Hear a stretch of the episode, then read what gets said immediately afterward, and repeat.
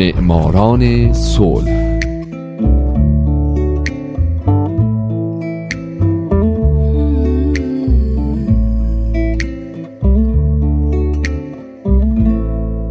امروز یک شنبه است. اینجا رادیو پیام دوسته و حالا نوبت می‌رسه به معماران صلح.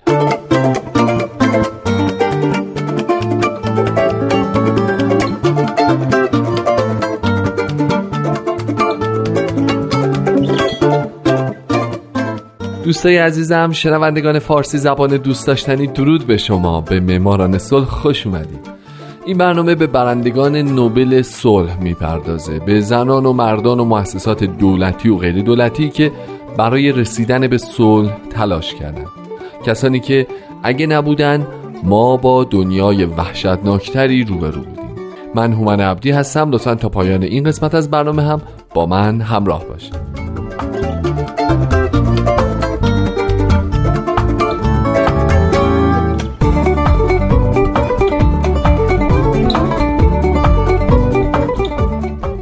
این هفته سال 2013 سازمان منع استفاده از سلاح‌های شیمیایی قسمت دوم و پایانی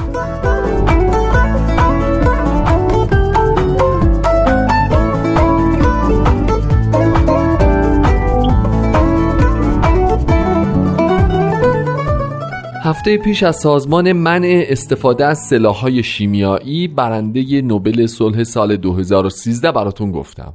از تاریخچه استفاده از این سلاح‌ها از تأسیس سازمان و چیزهای دیگه. اما بدنه اصلی OPCW کنفرانسیه که هر سال برگزار میشه با حضور کشورهای عضو. تو این کنفرانس تمام کشورها از حق رأی مساوی برخوردارن. این کنفرانس به طور کلی در خصوص تمام موضوعات اصلی مربوط به سازمان و کنوانسیون از قبیل تصویب دستورالعملها تصمیم گیری می‌کنه. همچنین این کنفرانس مدیر کل سازمان رو برای حد اکثر دو دوره چهار ساله منصوب می‌کنه.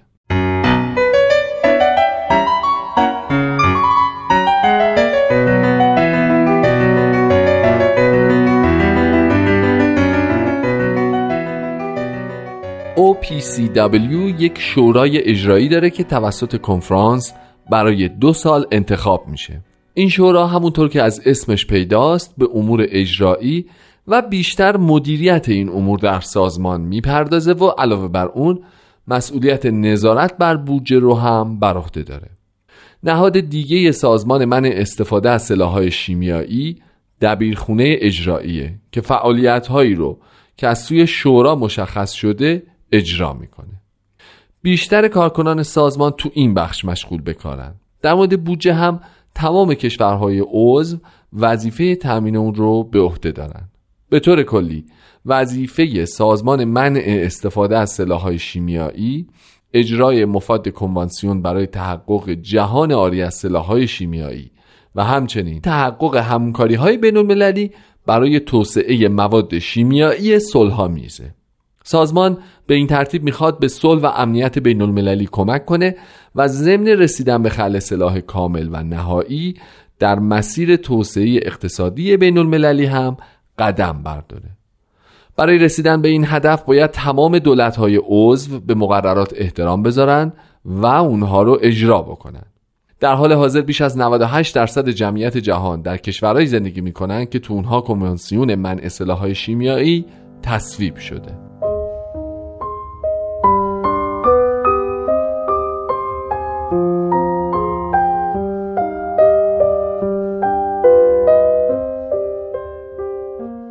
اما سازمان چجوری بر کشورها نظارت می‌کنه تا اونها به امضاهاشون پای معاهده پایبند بمونن؟ هر سال هزاران صفحه اطلاعات مربوط به فعالیت های شیمیایی کشورهای عضو به دبیرخونه سازمان ارسال میشه تا متخصصا قانونی بودن این فعالیت ها صلحآمیز بودن اونها و عدم انحراف کشورها به سوی فعالیت های ممنوعه رو کنترل بکنن.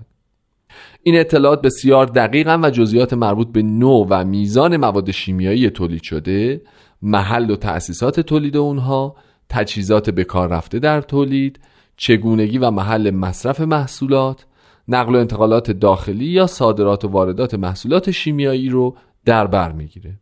کشورهایی که سلاحهای شیمیایی دارند علاوه بر اظهارنامه های معمول که باید پر بکنن محل دقیق استقرار سلاحهای شیمیاییشون هر گونه جابجایی اونها میزان انهدام و چگونگی انهدام سلاحها رو هم گزارش می‌کنه.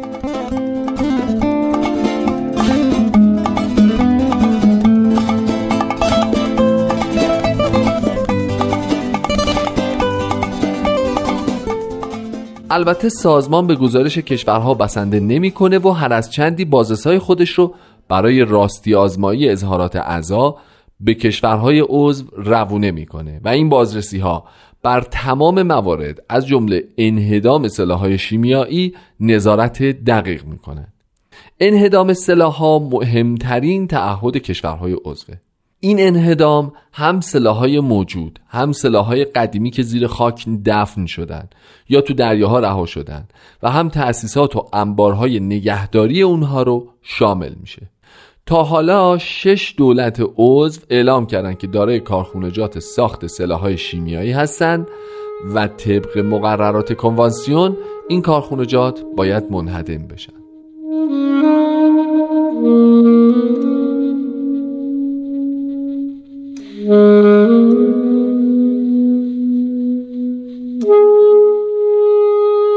سازمان منع سلاحهای شیمیایی برنده جایزه نوبل صلح سال 2013 میلادی برای استفاده صلحآمیز از مواد شیمیایی و پیشبرد دانش و فناوری صنعت شیمی با سازمانهای دیگه همکاری های تنگاتنگی داره.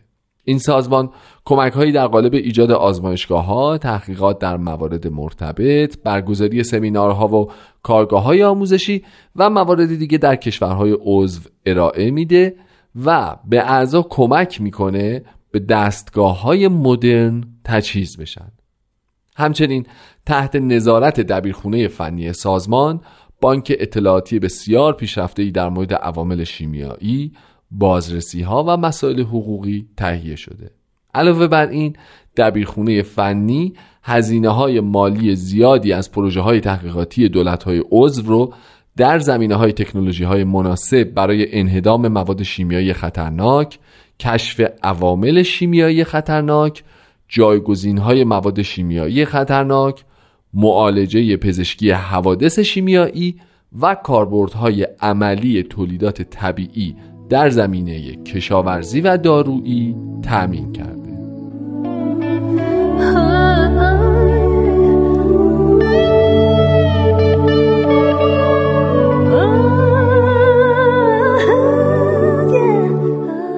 تمام این تلاش ها بوده که باعث شده کمیته نوبل این سازمان رو برنده جایزه صلح خودش در سال 2013 اعلام بکنه.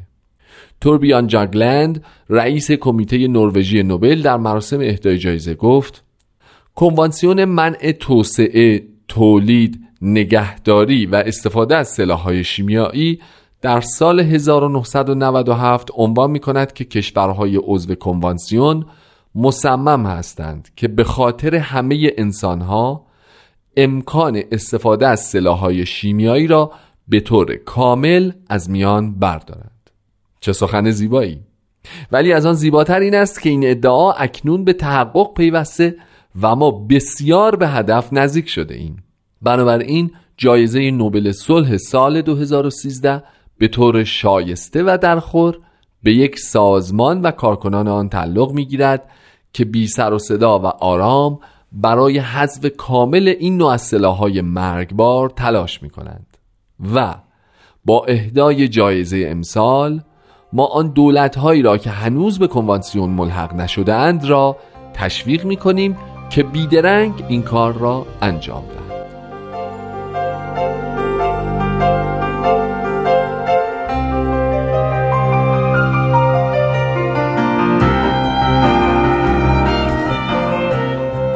احمد اوزومچو دبیر کل سازمان منع استفاده از تسلیحات شیمیایی که به نمایندگی از این سازمان جایزه رو دریافت کرد هم در سخنرانی خودش اظهار کرد. سازمان تا کنون بیش از 80 درصد از سلاحهای شیمیایی را که وجودشان توسط دولتها اعلان گردیده بود نابود کرده است. می توان گفت که ما با شتاب هرچه تمامتر به سوی جهانی آری از سلاحهای شیمیایی در حرکتیم. موفقیت چشمگیر خل سلاح شیمیایی تعبیر سخنان یکی از برندگان جایزه نوبل صلح یعنی دبیر کل سابق سازمان ملل متحد کوفی انان است که در سال 1997 در اولین جلسه کنفرانس سازمان منع سلاحهای شیمیایی در حضور کشورهای عضو بر زبان آورد. او گفت این تنها یک گام بزرگ در راه خلع سلاح نیست. این تنها یک نشانه از خیشتنداری و نظم و انضباط جنگی نیست بلکه خیلی فراتر از آن است. این یک اقدام خطیر در راه صلح است. و نکته آخر این که OPCW پس از دریافت جایزه نوبل صلح و با استفاده از اون جایزه لاهه رو در سال 2014 به وجود آورد. این جایزه به افراد و مؤسساتی اهدا میشه که کمک ها و تلاش های استثنایی برای رسیدن به هدف ایجاد یک دنیای آری از سلاح شیمیایی انجام بده.